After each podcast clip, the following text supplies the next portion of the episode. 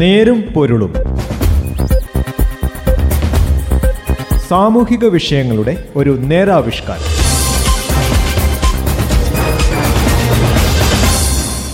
നമസ്കാരം. നേരും നേരുംപൊല്ലിന്റെ പുതിയൊരു അധ്യായത്തിലേക്ക് സ്വാഗതം. ഈ പരിപാടിയിൽ ഞാൻ ജോസഫ് പള്ളത് വിഭജനത്തിന്റെ മുറിവുകളുമായി ഇല്ലായ്മകളുടെ നടുവിലേക്കാണ് നവ ഇന്ത്യ പിറന്നു വീണത്. അതിന്റെ ഭാവിയെക്കുറിച്ച് പലവിധ പ്രവചനങ്ങളുമുണ്ടായി. അതിൽ കൂടുതലും പ്രതീക്ഷ പറ്റിയവയുമായിരുന്നു. പക്ഷേ ചരിത്രം മറ്റൊന്നായി. പതുക്കെ പതുക്കെയായിരിക്കാം വീഴ്ചകൾ സംഭവിച്ചിരിക്കാം. ഇന്ത്യ പുരോഗതിയുടെ പടവുകൾ കയറുക തന്നെ ചെയ്തു. ഇനിയും എത്ര സഞ്ചരിക്കാനിരിക്കുന്നു? കാൽ നൂറ്റാണ്ടിനു ശേഷം സ്വാതന്ത്ര്യത്തിന്റെ ശതാബ്ദി ആഘോഷിക്കുമ്പോൾ രാജ്യം കൂടുതൽ ഉയരങ്ങളെത്തണമെങ്കിൽ ഇതുവരെയുള്ള യാത്രയിൽ നിന്ന് തന്നെയാണ് പാഠം ഉൾക്കൊള്ളേണ്ടത്. നേരുമ്പൊരുളും ഇന്ന് ഈ വിഷയത്തിലേക്കാണ്. സ്വതന്ത്ര ഇന്ത്യയുടെ സാമ്പത്തിക ചരിത്രത്തെ ആയിരത്തി തൊള്ളായിരത്തി തൊണ്ണൂറ്റിയൊന്നിലെ പരിഷ്കരണങ്ങൾക്ക് മുമ്പും ശേഷവും എന്ന് തിരിക്കാം. ആദ്യഘട്ടത്തെ പ്രധാനമായും സ്വാധീനിച്ചത് പ്രഥമ പ്രധാനമന്ത്രി ജവഹർലാൽ നെഹ്റുവിന്റെ സോഷ്യലിസ്റ്റ് നയങ്ങളാണ്. ആയിരത്തി തൊള്ളായിരത്തി അൻപതിൽ നിലവിൽ വന്ന ആസൂത്രണ കമ്മീഷന്റെ മേൽനോട്ടത്തിൽ തൊട്ടടുത്ത വർഷം മുതൽ ആരംഭിച്ച പഞ്ചവത്സര പദ്ധതികൾ ഇന്ത്യയുടെ ഭാഗധേയം നിർണയിച്ചു. ആയിരത്തി തൊള്ളായിരത്തി അറുപത്തിയൊൻപതിൽ ഇന്ദിരാഗാന്ധി സർക്കാർ പതിനാല് സ്വകാര്യ ബാങ്കുകളെ ദേശവൽക്കരിച്ചു. കാർഷിക രംഗത്തിന് കൂടുതൽ ധനലഭ്യത ഉറപ്പാക്കുക എന്നതായിരുന്നു മുഖ്യ ലക്ഷ്യം. എഴുപതുകളുടെ അവസാനം മൊറാർജി ദേശായി സർക്കാർ വിദേശ വിനിമയ നിയന്ത്രണ ചട്ടത്തിലൂടെ ഇന്ത്യൻ സംരംഭകരിൽ വിദേശ നിക്ഷേപ പരിധി നാൽപ്പത് ശതമാനമായി നിശ്ചയിച്ചു. ആയിരത്തി തൊള്ളായിരത്തി തൊണ്ണൂറ് ആയപ്പോഴേക്കും ഇന്ത്യയുടെ ബാലൻസ് ഓഫ് പേയ്മെന്റ് പ്രതിസന്ധി രൂക്ഷമാകുകയും ചെയ്തു. സാമ്പത്തിക പ്രതിസന്ധി പരിഹരിക്കുക വളർച്ച ത്വരിതപ്പെടുത്തുക എന്നീ ലക്ഷ്യങ്ങളോടെ നരസിംഹറാവു സർക്കാർ ഉദാരീകരണം ആഗോളീകരണം സ്വകാര്യവൽക്കരണം എന്നിവയിലൂന്നിയുള്ള സാമ്പത്തിക പരിഷ്കാരങ്ങൾ നടപ്പാക്കി. ധനമന്ത്രിയായിരുന്ന ഡോക്ടർ മൻമോഹൻ സിംഗ് ആയിരുന്നു അതിന്റെ സൂത്രധാരൻ. തൊണ്ണൂറുകളിൽ ഇന്ത്യയുടെ മൊത്ത ആഭ്യന്തര ഉൽപ്പാദനം ആറ് പോയിന്റ് ഒന്ന് ശതമാനമായി ഉയർന്നു. അടുത്ത കാലത്ത് സാമ്പത്തിക മേഖലയിലുണ്ടായ പ്രധാന രണ്ട് സംഭവം രണ്ടായിരത്തി പതിനേഴിൽ നടപ്പാക്കിയ ചരക്ക് സേവന നികുതിയും രണ്ടായിരത്തി പതിനെട്ടിലെ നോട്ട് നിരോധനവുമാണ്. ഐക്യരാഷ്ട്രസഭയുടെ രണ്ടായിരത്തി ഇരുപത്തിരണ്ടിലെ ലോക ജനസംഖ്യാ റിപ്പോർട്ടിൽ പറയുന്നതനുസരിച്ച് രണ്ടായിരത്തി ഇരുപത്തിമൂന്നിൽ ആളെണ്ണത്തിൽ ഇന്ത്യ ചൈനയെ മറികടക്കും എന്നാണ്. പ്രതീക്ഷിക്കുന്ന ജനസംഖ്യ നൂറ്റി നാൽപ്പത്തി രണ്ട് പോയിന്റ് എട്ട് കോടിയാണ്. ചൈനയിൽ നൂറ്റി നാൽപ്പത്തിരണ്ട് പോയിന്റ് ആറ് കോടിയും രണ്ടായിരത്തി അറുപത്തിനാല് വരെ തുടർച്ചയായി ഉയർന്ന ശേഷമേ ഇന്ത്യയിൽ ജനസംഖ്യയുടെ ഗ്രാഫ് താഴുകയുള്ളൂ. എന്നാൽ ഇതിൽ ആശങ്കപ്പെടേണ്ട സാഹചര്യമില്ലെന്നാണ് വിലയിരുത്തപ്പെടുന്നത്. കാരണം ആയിരത്തി തൊള്ളായിരത്തി എഴുപത്തിരണ്ടിൽ രണ്ട് പോയിന്റ് മൂന്ന് ശതമാനമായിരുന്ന ജനസംഖ്യ വളർച്ചാ നിരക്ക് ഇപ്പോൾ ഒന്നിൽ താഴെയാണ്. പ്രസവ നിരക്ക് രണ്ടായിരത്തി പതിനഞ്ച് പതിനാറിൽ രണ്ട് പോയിന്റ് രണ്ട് ആയിരുന്നത് രണ്ടായിരത്തി പത്തൊൻപത് മുതൽ ഇരുപത്തിയൊന്ന് വരെ രണ്ടായി. ഇത് സൂചിപ്പിക്കുന്നത് ഇന്ത്യയിൽ ജനസംഖ്യ വളർച്ച നിയന്ത്രണ വിധേയമാണെന്നാണ്. ജനസാന്ദ്രതയാണ് പ്രധാന വെല്ലുവിളികളിൽ ഒന്ന്. ഇന്ത്യയിലെ ജനസാന്ദ്രത ചതുരശ്ര കിലോമീറ്ററിൽ നാനൂറ്റി എഴുപത്തിയേഴ് ആളുകളാണ്. ഇത് ആഗോള നിരക്കിനേക്കാൾ എട്ടു മടങ്ങ് അധികമാണ്.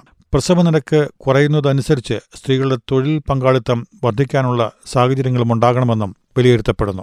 വ്യവസായ രംഗത്ത് പ്രധാനമായും മൂന്ന് ഘട്ടത്തിലൂടെയാണ് ഇന്ത്യയുടെ വ്യാവസായിക ചരിത്രത്തെ വിലയിരുത്തുന്നത്. ആയിരത്തി തൊള്ളായിരത്തി എഴുപതുകളുടെ അവസാനം വരെ തുടർന്ന ആസൂത്രിത വികസനം ആയിരത്തി തൊള്ളായിരത്തി എൺപതുകളിലെ നിയന്ത്രിത ഉദാരീകരണം ആയിരത്തി തൊള്ളായിരത്തി തൊണ്ണൂറുകൾക്ക് ശേഷമുള്ള നവലിബറൽ കാലം പൊതുമേഖലാ സംരംഭങ്ങൾക്ക് ഊന്നൽ കൊടുത്തുകൊണ്ട് ഉൽപാദനം വർദ്ധിപ്പിക്കുക എന്നതായിരുന്നു ആദ്യ ലക്ഷ്യം. ആയിരത്തി തൊള്ളായിരത്തി അൻപത്തിയാറിൽ പൊതുമേഖലാ സ്ഥാപനങ്ങളിൽ എൺപത്തി കോടി രൂപയായിരുന്നു കേന്ദ്ര സർക്കാരിന്റെ ആകെ നിക്ഷേപം. ആയിരത്തി തൊള്ളായിരത്തി തൊണ്ണൂറായപ്പോഴേക്കും അത് തൊണ്ണൂറ്റൊൻപത് പോയിന്റ് മൂന്ന് ഒന്ന് അഞ്ച് കോടി രൂപയായി. ഈ കാലയളവിൽ Air India I O C L H P C L B P C L തുടങ്ങി ഒട്ടേറെ സ്വകാര്യ മേഖലകളെ ദേശവൽക്കരിച്ചു. എന്നാൽ വ്യവസായ മേഖലയെ തളർത്തിയെന്ന ലൈസൻസ് രാജിന് കുറച്ചെങ്കിലും ആശ്വാസമുണ്ടാകാൻ തുടങ്ങിയത് എൺപതുകൾക്ക് ശേഷമാണ്. സാങ്കേതിക വിദ്യയുടെ ഇറക്കുമതിയിലൂടെ വ്യവസായങ്ങളെ നവീകരിക്കാനുള്ള ശ്രമവും ആരംഭിച്ചു. തൊണ്ണൂറുകളിലെ ഉദാരീകരണത്തിന് ശേഷം പൊതുമേഖലാ സ്ഥാപനങ്ങളുടെ നിക്ഷേപം വിറ്റഴിക്കലിന് തുടക്കമായി. രണ്ടായിരത്തി പതിനാല് മുതൽ സ്വകാര്യവൽക്കരണത്തിനും ഓഹരി വിറ്റഴിക്കലിനും വേഗം കൂട്ടി വിദേശ നിക്ഷേപവും ഇക്കാലയളവിൽ വർദ്ധിച്ചു.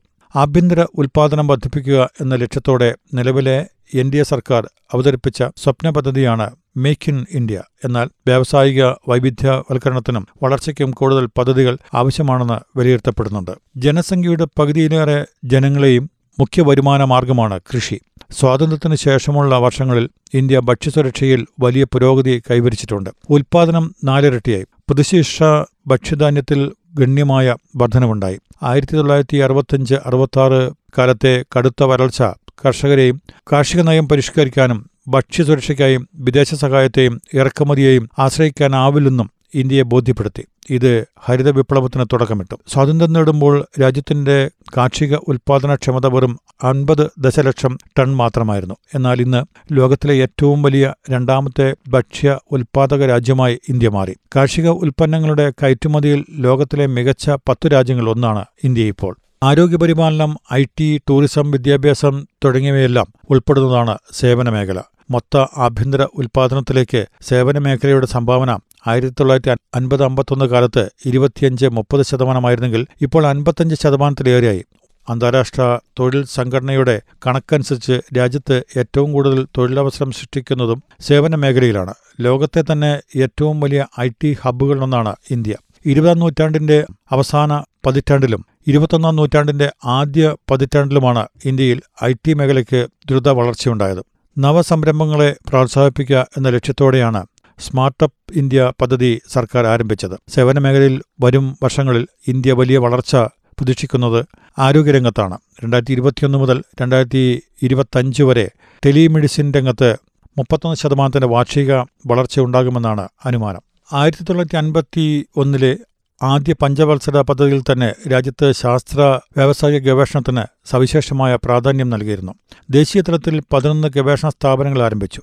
ഐ ഐ ടികളും എയിംസുമെല്ലാം അൻപതുകളുടെ ആദ്യ പകുതിയിൽ തന്നെ യാഥാർത്ഥ്യമായി. ആയിരത്തി തൊള്ളായിരത്തി അറുപത്തി ഒൻപതിലാണ് ഇന്ത്യയുടെ അഭിമാനമായ ഐ എസ് ആർഒ സ്ഥാപിതമായത്. ആയിരത്തി തൊള്ളായിരത്തി എഴുപത്തിയഞ്ച് ഏപ്രിൽ പത്തൊൻപതിന് ആര്യഭട്ട ഉപഗ്രഹത്തിലൂടെ ഇന്ത്യയുടെ സ്വാധീനം ബഹിരാകാശം കടന്നു. എൺപതുകളിൽ ഇന്ത്യ സ്വന്തമായി മിസൈൽ സംവിധാനം വികസിപ്പിച്ചു. ആയിരത്തി തൊള്ളായിരത്തി എൺപത്തിയൊൻപതിൽ അഗ്നി മിസൈലിന്റെ പരീക്ഷണം നിർണായക ചുവടുവയ്പ്പായിരുന്നു ഇന്ത്യയെ സംബന്ധിച്ചിടത്തോളം. ആയിരത്തി തൊള്ളായിരത്തി എൺപത്തിയെട്ടിലാണ് ഇന്ത്യയിൽ D N A finger print സാങ്കേതികവിദ്യ അവതരിച്ചത്. C L I R centre for cellular and molecular ബയോളജിയിലെ ശാസ്ത്രജ്ഞരാണ് ഇതിന്റെ പിന്നിൽ പ്രവർത്തിച്ചത്. ആയിരത്തി തൊള്ളായിരത്തി തൊണ്ണൂറ്റിയെട്ട് മെയ് പതിനൊന്നിന് രാജസ്ഥാനിലെ പൊഖ്രാനിൽ ഇന്ത്യ അഞ്ച് അണുബോംബുകൾ ഭൂഗർഭത്തിൽ പരീക്ഷിച്ചത് ലോകരാഷ്ട്രങ്ങളെ അത്ഭുതപ്പെടുത്തി. ശാസ്ത്ര സാങ്കേതിക രംഗത്ത് ഇന്ത്യയുടെ യശസ് ബഹിരാകാശത്തോളം ഉയർത്തിയ രണ്ട് ദൗത്യങ്ങളായിരുന്നു. രണ്ടായിരത്തി എട്ടിലെ ചാന്ദ്രയാനം രണ്ടായിരത്തി പതിമൂന്നിലെ മംഗൾയാനം. മംഗൾയാനിലൂടെ ചൊവ്വയുടെ ഭ്രമണപഥത്തിൽ എത്തുന്ന നാലാമത്തെ രാജ്യമായി ഇന്ത്യ മാറി. ബഹിരാകാശ രംഗത്ത് എന്നതുപോലെ തന്നെ ബയോടെക്നോളജിയിലും ഇന്ത്യ പ്രധാന സാന്നിധ്യമാണ്. നൂറ്റൻപത് രാജ്യങ്ങളിലേക്കായി ആയിരത്തി കോടി ഡോസ് വാക്സിനുകളാണ് ഓരോ വർഷവും ഇന്ത്യ കയറ്റുമതി ചെയ്യുന്നത്. ആരോഗ്യരംഗത്തും വിദ്യാഭ്യാസ രംഗത്തും നീതിന്യായ രംഗത്തും വിവരവിനിമയ രംഗത്തുമെല്ലാം ഇന്ത്യ ഇതുപോലുള്ള വലിയ നേട്ടങ്ങളാണ് കൈവരിച്ചിട്ടുള്ളത്. ഈ കുതിപ്പ് സ്വാതന്ത്ര്യത്തിന്റെ നൂറു വർഷങ്ങളിലേക്ക് നമ്മൾ കുതിച്ചുകൊണ്ടിരിക്കുമ്പോൾ അടിത്തറയായി മാറുമെന്നും പുതിയ കാഴ്ചപ്പാടുകൾ ഉണ്ടാകേണ്ടത് അനിവാര്യമാണെന്നും വിലയിരുത്തപ്പെടുന്നു. നേരുംപൊരലിന്റെ ഇന്നത്തെ ഈ അധ്യായം ഇവിടെ അവസാനിക്കുന്നു. നന്ദി നമസ്കാരം. നേരും പൊരുളും. സാമൂഹിക വിഷയങ്ങളുടെ ഒരു നേരാവിഷ്കാരം.